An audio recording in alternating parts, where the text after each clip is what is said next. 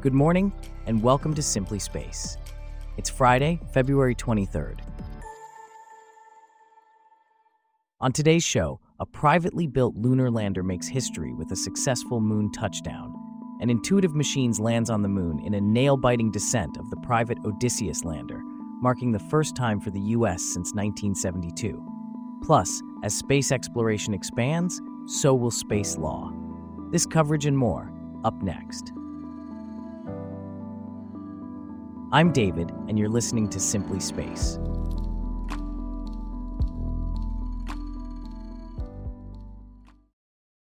We start off with a historic moment that unfolded on Thursday as a robotic spacecraft built by Intuitive Machines became the first privately built craft to land on the lunar surface.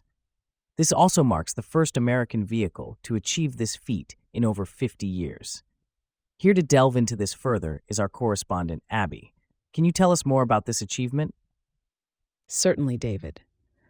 The Nova C lander, nicknamed Odysseus, touched down on the moon at around 6:23 p.m. ET, overcoming a late-stage glitch with its onboard laser instruments.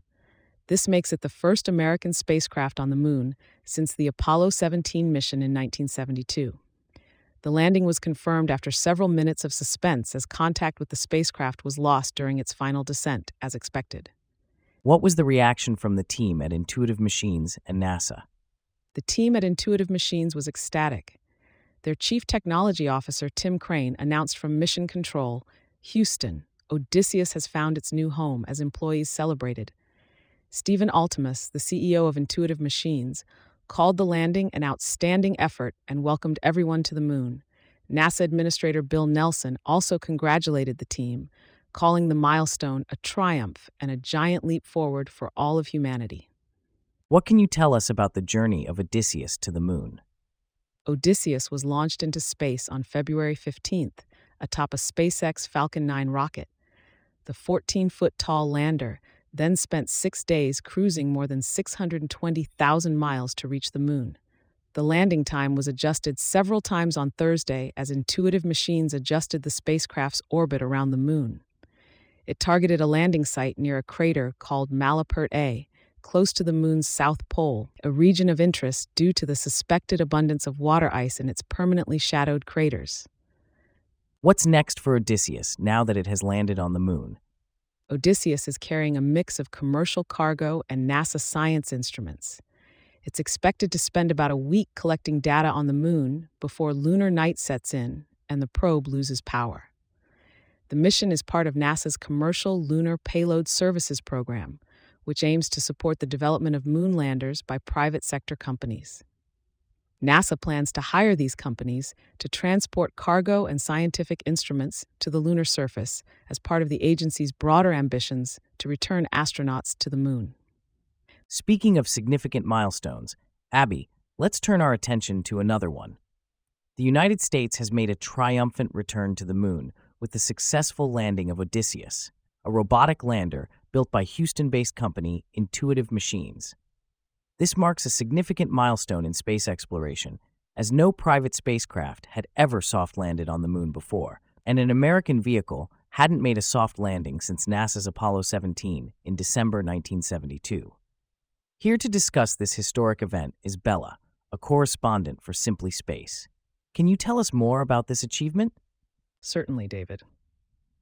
The moon was a frequent target for American spacecraft during the 1960s and early 1970s, largely due to the Cold War rivalry with the Soviet Union. However, after the Apollo missions, the focus shifted to other goals, such as the Space Shuttle program.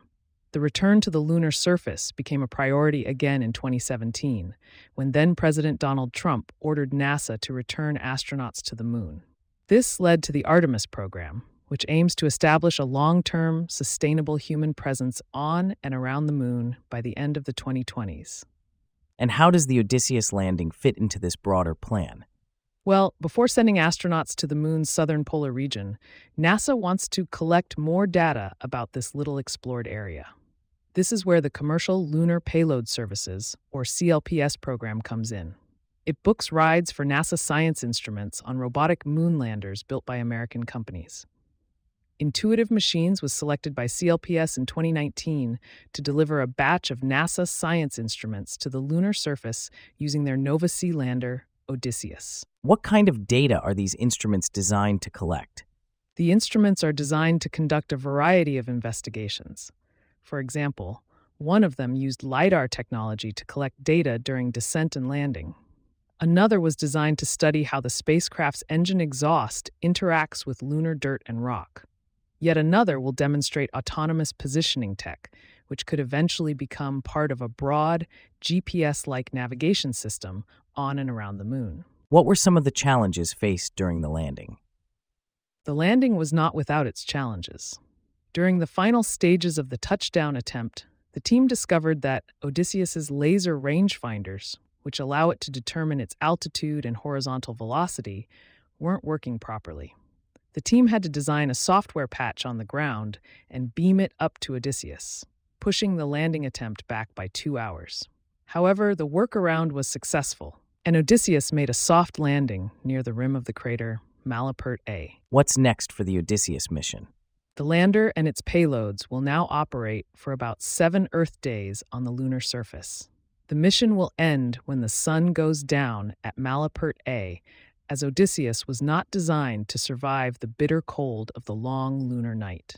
This mission is part of a newly energized march to the moon, with other private companies and national governments also planning lunar missions. Thanks for that update, Bella. Now, shifting gears from the present to the past, let's take a look at the origins of space exploration. Nearly 70 years ago, during the height of the Cold War, the United States and the Soviet Union initiated the race to space, forever altering humanity's relationship with the cosmos. Today, we find ourselves in a new space race, one with many more contenders. With an increasing number of satellites in orbit, NASA's ambitions to put humans on Mars, continued lunar landings, and billionaires using rockets for tourism, it begs the question who is in charge of space? And who sets the rules? Here to delve deeper into this topic is our correspondent James. Indeed, David. These questions were recently explored in a feature by journalist Khari Johnson for Wired magazine. The article highlighted the thoughts of scientists at the forefront of these issues, including Dr. Timiebi Aganaba, an assistant professor of space and society at Arizona State University, and Dr. Daniel Wood, assistant professor and director of the Space Enabled Research Group at MIT. So, what did these experts have to say about the governance of space and the evolution of its rules?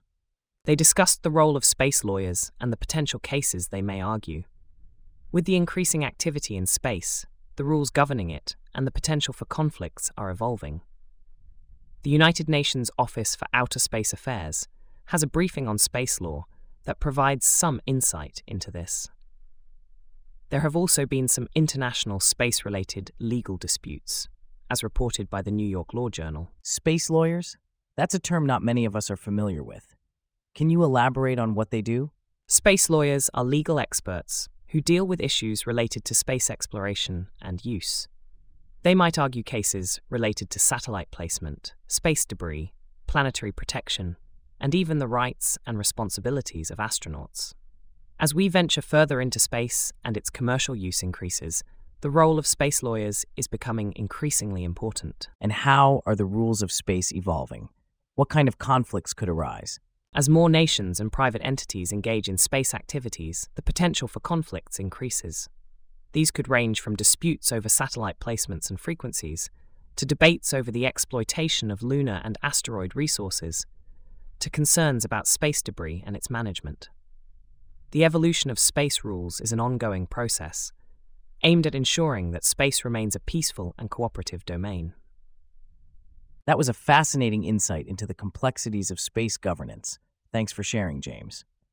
Speaking of space, but this time on a more terrestrial level, a new food court and event space, aptly named Cosmos Court, has opened its doors in downtown Topeka.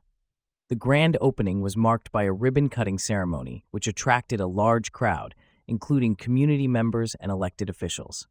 Here with more on this is Celeste, a correspondent for Simply Space. Can you tell us more about this new space and its significance for the community? Certainly, David. Cosmos Court is more than just a food court. It's a space designed to foster a sense of community among Topekans. Shelby Ross, an ambassador for the Greater Topeka Partnership, was at the opening ceremony and described the vibe of the place as amazing. He encouraged residents to come out and experience it for themselves. What can visitors expect in terms of food options at this new court? The food court promises a menu that has everything under the stars, catering to a wide range of tastes. It operates from 11 a.m. to 11 p.m. Monday through Saturday, providing ample opportunity for locals to drop by and enjoy a meal. And how does this new development fit into the broader context of downtown Topeka's revitalization? Well, the opening of Cosmos Court is part of a larger effort to revitalize downtown Topeka. By providing a space where community members can gather, socialize, and enjoy a variety of food options, it contributes to the goal of making downtown Topeka a vibrant and attractive destination. That's certainly a positive development for the community. Thanks for that report, Celeste. And with that, we wrap up our stories for today. Thanks for listening to Simply Space. We'll see you back here tomorrow.